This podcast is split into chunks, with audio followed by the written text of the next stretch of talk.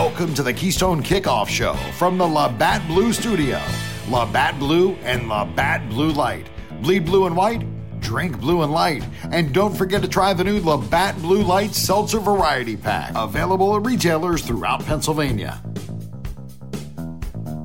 And welcome back to the Keystone Kickoff Show. It's quarter number two. You all know what that means. It means we have Ross Tucker coming in. How you doing today, Ross?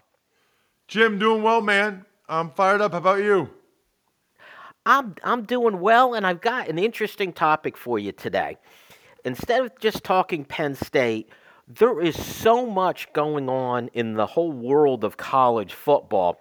Issues that, quite candidly, they're going to define the game going forward. We got name, image, and likeness. Likeness. We've got free transfers with the portal, which is essentially free agency. We've got the stalled playoff expansion. We've got new TV contract. I just wanted to get your take on the big picture. Let's start with name, image, and likeness, which I think we're both in favor of the players getting compensated somehow, some way. But I'm not sure anyone pictured what exactly is going on currently with name, image, and likeness. What are your thoughts? Well, let me start with that. What how would you describe what you think is going on currently? I think the intention of name, image, and likeness was, for instance, Sean Clifford now, there could be jerseys, number 14 jerseys with Sean Clifford's name on it, and Sean Clifford would get a piece of the action for that. In other words, him selling himself. What has happened, though, is you have for instance, what's happening at Texas A&M, and by the way, it's happening in several other schools, where they they the alumni groups set up an LLC, get a pot of money, and essentially they recruit with that money. It's not a coincidence that Texas A&M had the number one ranked recruiting class this past year. And I'm not saying it's right or wrong, but I don't think that was the intention in fact, it was specifically said you couldn't use incentives like that to recruit a player, but that's essentially what's going on. Yeah, so I guess what I would say is this is what I always thought it would become. And I never really saw how they could prevent it from being this way. I understand the way the rule was written. I understand that it's not supposed to be used as an inducement to get someone to attend, but I never really understood how they were going to prevent that. Like, even if they're not using it as an inducement to attend, even if they're not saying, we can guarantee you $100,000 a year in NIL if you come to Texas A&M or Penn State or wherever, they can very easily say, you know, if you come here, it just so happens that every one of our guys last year got $100,000 each. So, seems to me like there's a pretty good chance you would too. Like, I, I just, I, I always thought this would happen, Jim. And I guess I was always concerned about that. However, I think you can make an argument that this was already happening on some level. So, what difference does it make? Right? Like, it was already happening on some level, especially in the SEC, that people were getting paid. You know, the difference now is it might not be the uncle or the dad or the high school coach, it's actually the kid, which I think people would say is better and it's actually out in the open, which I think people would say is better. You know, it's not the bag man. It's not, you know, guys telling me they show up at Mississippi State and there's a gym bag full of cash on the on the bed in the hotel. You know, it's it's not that. It's not Eric Dickerson getting the Trans Am, right? So while it's not the way it was supposed to be, and I have concerns, I think I'd rather it be out in the open and transparent. And I'd rather it be going to the kids than other handlers that might be around them. So I guess net net, unless you were ignorant or just wanted to keep your head in the sand, I think the net net is it's probably a positive. Um, it's going to end up making it, you know, the money was always there, Jim. It's just, was it going to hire more coaches?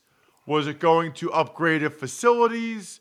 Was it going specifically to the kids themselves or their handlers or their uncle or their seven on seven coach, whatever?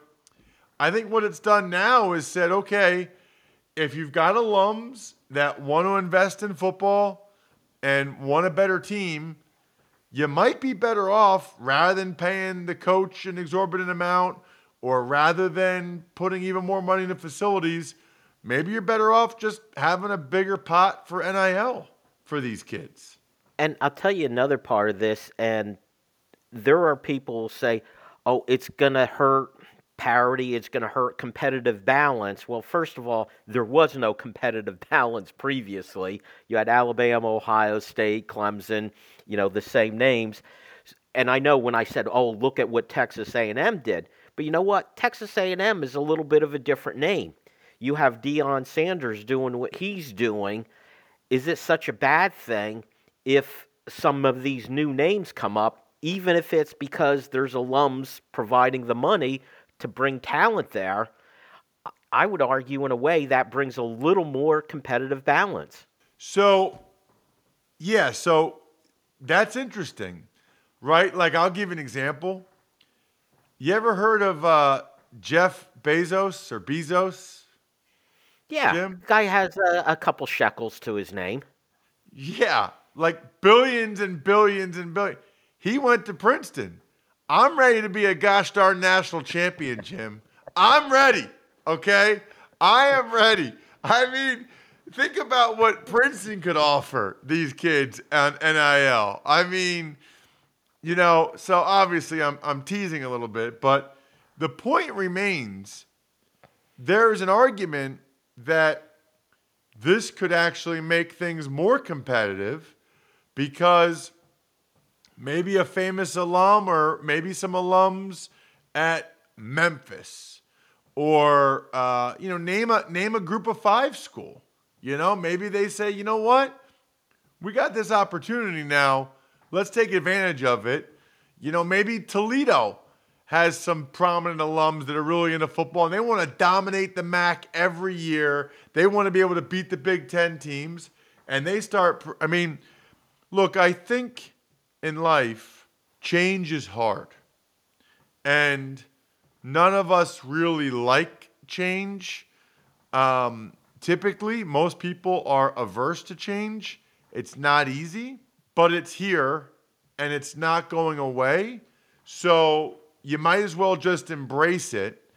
And in this specific instance, I think net net, even though I yearn for the good old days of, you know, all the guys are on the same program for five years and recruiting seemingly was more on the up and up. It never really was. So I, I appreciate the transparency.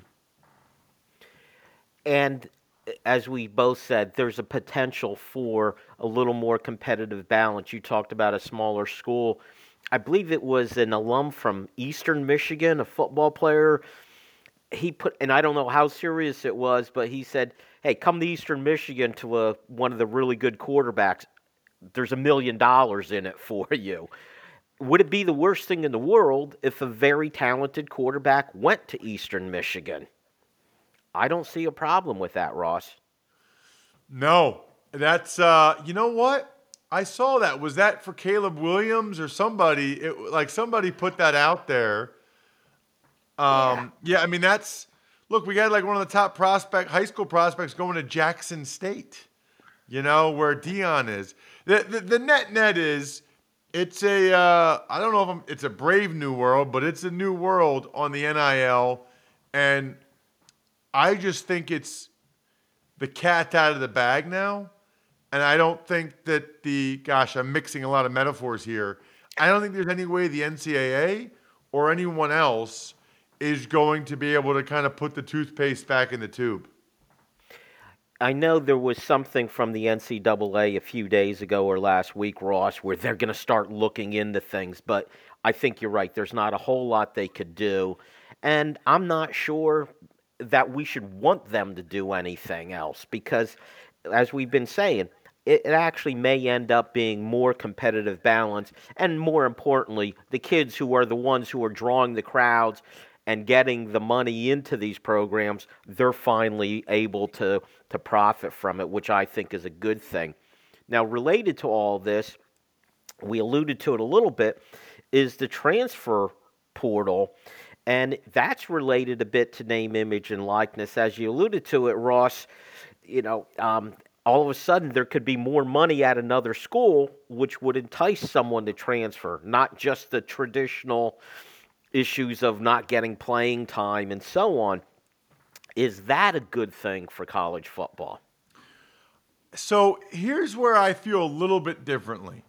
I don't think unfettered free agency is good for college football because I think it's still college and you're still hoping that these kids get their degrees.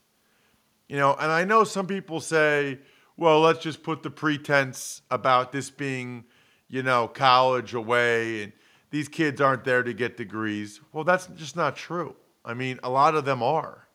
You know, are there some that are only there because it's a stepping stone to the NFL, hopefully? Sure. But a lot of them, the degree is important to them. Really important. It was to me. I mean, I, you know, I got to tell you, Jim, I don't plug my other stuff that often. I actually had Greg McElroy on Monday's Ross Tucker football podcast. You know, the former Alabama quarterback started a couple years. He was the starter for Saban's first national championship team in Alabama. He made some great points about these things. Uh, great points. You know, such as he said, listen, I'm going to make more money over the course of my lifetime because I went to Alabama and played football at Alabama than Alabama made off of me starting two years at quarterback. Because, you know, the media gigs he has, the alumni relationships, the businesses he's involved with in Birmingham. Because um, we were talking about, you know, Bryce Young and Will Anderson and should these guys sit out. I, I, I think the transfer portal is a good thing because more of the people that should be getting playing time are getting playing time. I struggle a little bit with teams recruiting guys, developing them, and then they leave for greener pastures. I think it's great for the kid. I don't think it's great for the program. I'm not sure that's the best for college football that's going to have to be it for this segment, Ross. But I'll tell you what, there's so much more to talk about with this. How about as a plan, we pick this up next week because I think there's so much more to talk about with these issues. But right now, we're going to go to quarter number three and we're going to take your questions and ask Ross. This is where the temperatures are unkind. This is where water freezes in the blink of an eye. This is where the wind bites harder than a mid ice cross check. This is where the beer is always on ice. This is Labatt Hockey, played the way Mother Nature intended. Labatt Blue is proud to support pond hockey and all the hardy souls that like to play it cool. This is Labatt Hockey. Beer, Labatt USA, Buffalo, New York.